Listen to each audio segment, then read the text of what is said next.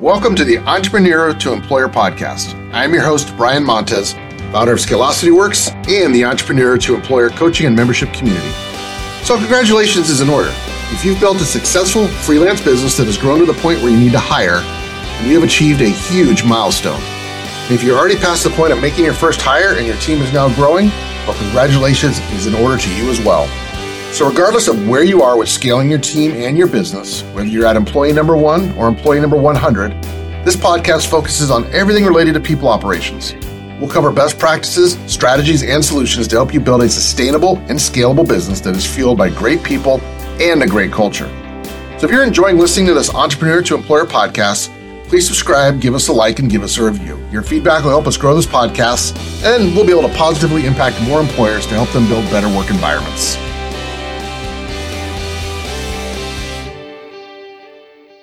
Well, welcome to another episode of the Entrepreneur to Employer podcast. I am your host, Brian Montez, founder of Scalosity Works, a full service HR management and payroll company. Now, I know your time is valuable, and I do appreciate you taking the time to listen to this podcast. Every time you tune into the Entrepreneur to Employer podcast, you can expect to learn actionable insights to help you build a business that is worthy of a Best Places to Work award. So, as you go through the Entrepreneur to Employer journey with us, I will sharpen your skills on how to recruit, hire, and onboard the best people for your company, how to design training systems at work and set your employees up for success, how to establish proactive HR systems that will lower your business risk, how to improve employee performance, how to lead your team through good times and bad, and how to tie your people operations into your financial milestones, and more. So if you're ready to build a best places to work business, let's get started. In this episode, of the Entrepreneur to Employer podcast, we are going to talk about the top five reasons why your company needs an employee handbook. Now, I am never surprised anymore after doing this for so many years. I am onboarding a new client. They have 50 employees. They've been in business for 10 years. They are not a small company by any stretch. And I was, I guess I should have been surprised, but I wasn't to find out that their employee handbook had not been updated since 2016. Now, at the time of this recording, it is December 2022. So we are almost headed into 2023. And this particular company, with 50 plus employees, has not had their handbook reviewed or updated since 2016. And here in California, the number of updates that have occurred since then have been tremendous. So that handbook is substantially outdated and behind schedule, which what that does is it sets the company up for a lot of problems. Luckily, they realize that new management's reviewing everything and saying, hey, we got to get a lot of our HR systems fixed and in place and, and updated and get this foundation established. So, new management doing a great job of taking a look at what needs to happen. So, kudos to them for that, right? Better late than never for sure. And luckily, they do run their business, uh, the rest of their business, pretty well. So they haven't had any issues. So it's a good time for them to shore up their HR foundation. But that instance alone made me realize that a lot of people, a lot of business owners, a lot of entrepreneurs, they don't realize that they need a, an employee handbook, an employee manual, right? Whatever you want to call it. And there is a good reason for it. I get it. It's a boring document. It's not sexy. It's bland, but it is there for a reason. So, we're going to talk today about the top five reasons why your company needs an employee handbook. So, first and foremost, an employee manual, also known as an employee handbook, is going to help defend your company from employee lawsuits. If your company is sued for employment related claims, including to but not limited to violations for meal and rest breaks, not giving proper rest breaks, not properly providing overtime compensation, discrimination, harassment, or any of the other myriad of things that employers can be sued for, the first thing your attorney is going to want to look at is the employee handbook. The employee handbook is important because it's the de facto manual for your business operation. These are the policies that you've written that you've communicated to your employees in writing.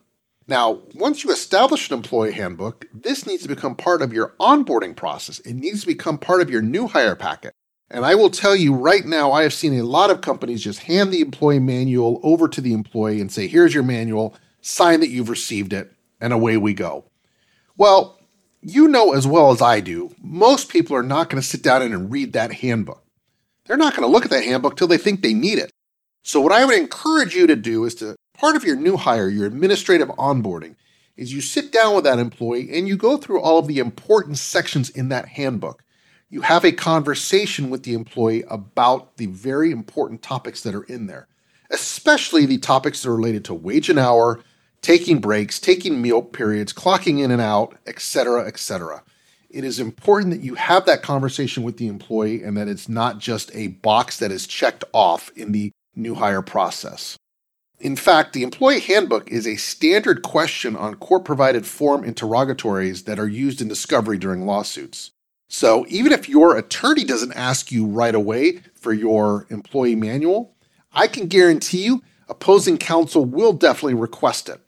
And if you don't have an employee handbook in place, opposing counsel will likely use the absence of a handbook to prove that your company does not have any consistent policies or procedures when it comes to how your employees are treated.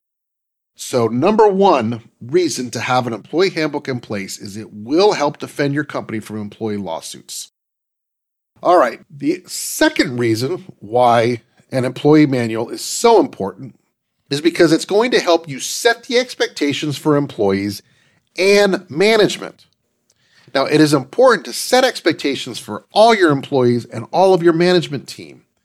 Now, even if you are just hiring employee number one, you still want to get an employee manual in place. There's a lot of people that say you don't need to have an employee manual until you have five or more employees. But I got news for you employee one through four can sue you as well. So it is my opinion that having an employee manual when you get your first couple of employees on is an important practice.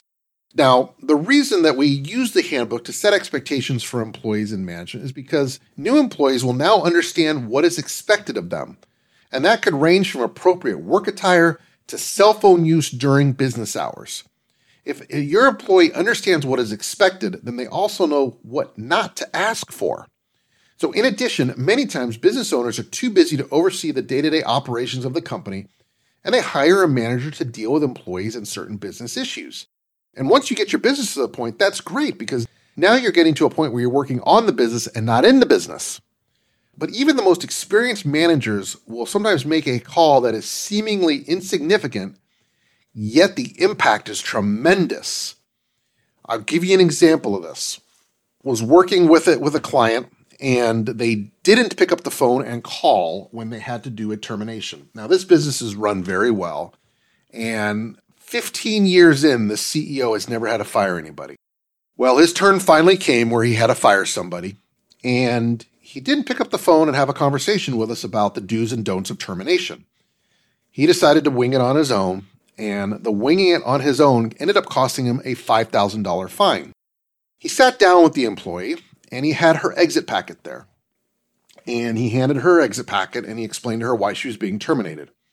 She refuted the termination and did not agree with it, so she refused to sign the exit packet. So this CEO said, Okay, no problem. You don't want to sign your exit packet? I'm not giving you your final check. Well, that is against the law.